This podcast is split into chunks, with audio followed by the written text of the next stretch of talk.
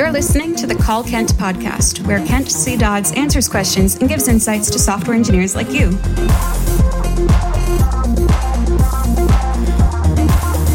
Now, let's hear the call. Hey, Kent. My name is Donald.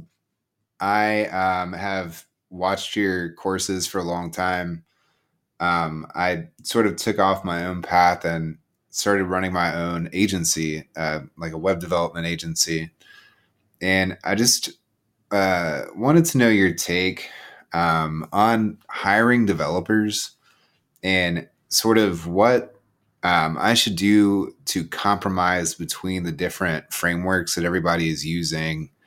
Um, should I, you know, throw down a hard line and tell people, no, I want everything done in the framework that I say that it needs to be done in?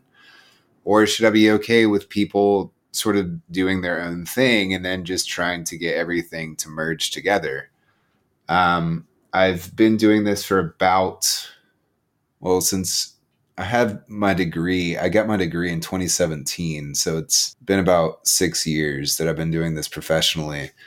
And um, I'm just sort of confused. I don't really know if I should be sort of ruling with an iron fist or if I should just be sort of lenient with uh, the different stacks that people are using.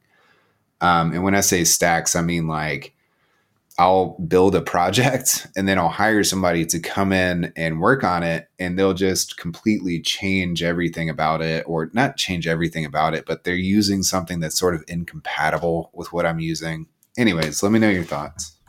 Thank you. And that was the call. Here's what Kent had to say.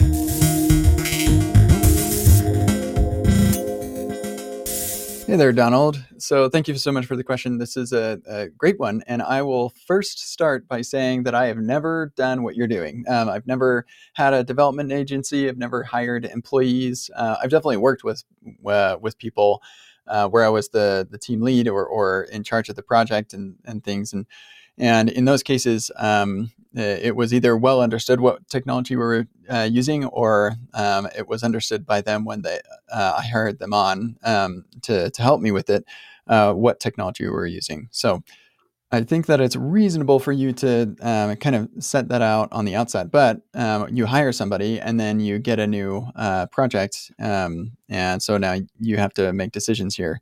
Now uh, there are a lot of things to think about, uh, or at least a lot of things uh, from my lack of experience in what you're doing. A lot of things I would think about when um, putting something like this together. Um, for one, it depends a lot on, well, really, at the end of the day, um, your goal is to deliver the product that the customer wants. Uh, and that product uh, includes not just what the, the software does, but whatever the long term maintenance responsibilities are going to be. And um, the level of testing they want done and all of that stuff kind of feeds into this um, and and also of course there's a deadline and all of that to consider and so you need to weigh all of these different um, requirements that uh, that you've got and um, the the speed at which you can deliver the product is only one of those elements. Now, the, I'm guessing that the reason that your uh, developers are using whatever uh, technology they're using is um, either because they're most comfortable with it, or they want to learn it, or whatever. And and that's actually like totally fine too. If it's just something that they want to learn that's maybe one of the reasons why they decided to work at an agency so they get exposed to a bunch of different things. And provided the um, client is okay with that and, and you've got the the time then i think that's a really cool thing that you can offer your developers. At the same time uh, you probably don't like you, you also need to consider the long-term maintenance and stuff and so if somebody's over here just building an MPA with rust or something um, then you, I'm, I'm guessing that the customer isn't going to be super jazzed uh, because finding somebody to maintain that later would be um, a little bit more difficult i think. Um, but like if it's just like a, a weekend thing that they're going to uh, run the app for a weekend for a specific event and then it won't matter anymore, then yeah, sure, like use whatever technology is going to work. Um, so with all of that said, uh, there's there's a lot to be said for uh, teams being able to uh, or, or, developers being able to work on each other's projects and and contribute to each other Um, and so, in that sort of an environment, having everything be consistent is really really beneficial. And I'll, give you a specific example. So for the stuff that i work uh, work on i'm, I'm building epic web dev right now.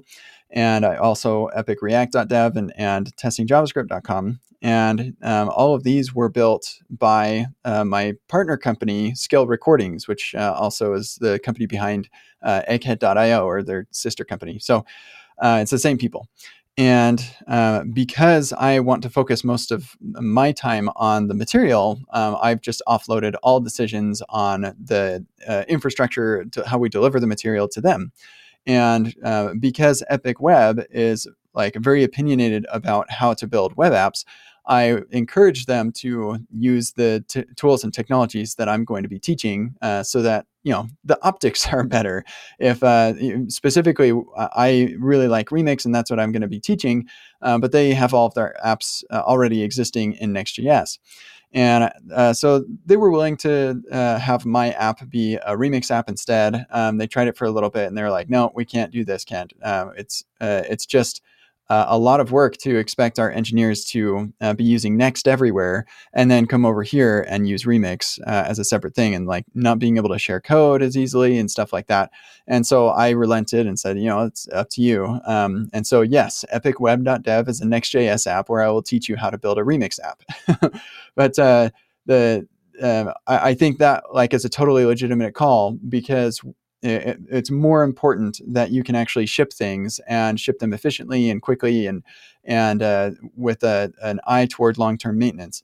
Uh, it's more important for that than whatever specti- uh, like technologies I personally enjoy working in. Um, so uh, think about like uh, it, this would definitely be something to talk with your team about and just say, hey, listen, I think that by using all these various different technologies, um, we're slowing ourselves down. We should uh, consolidate on just some specific ones and uh, and use those for most everything so that we can all get really good at the technologies that we use um, there's there's a lot to be said for that. And as far as your role in all of this, uh, I think a lot of the uh, developers there, uh, or at least for myself, uh, autonomy is one of the most important things that I can get from my boss.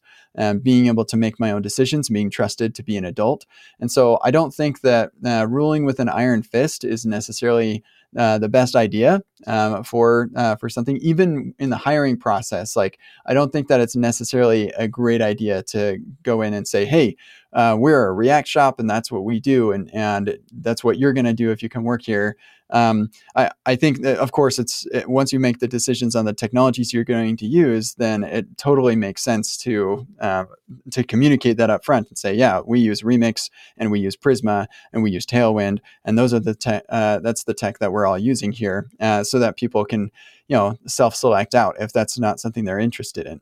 But uh, uh, you definitely want to make it um, make the developers feel like they are empowered to make the right product decisions. And um, if they're just thro- cobbling together a whole bunch of things, um, then you have conversations with them about the impact of their decisions and say, hey, listen, this is I know that you want to do it this way, but this is really inefficient and it's not working well for us and um, at that point like if they still want to align then like maybe they shouldn't be working at the company. Um, so because like the, the goal of the company is very specific and if they aren't uh, helping you accomplish that goal then uh, probably would make sense to part ways. So um, anyway uh, I, I would say uh, try to avoid r- ruling with an iron fist um, but also help the developers understand the impact of uh, just throwing together a bunch of different different technologies and and uh, help them see the benefits of um, working on the same uh, sorts of technologies for all the different projects.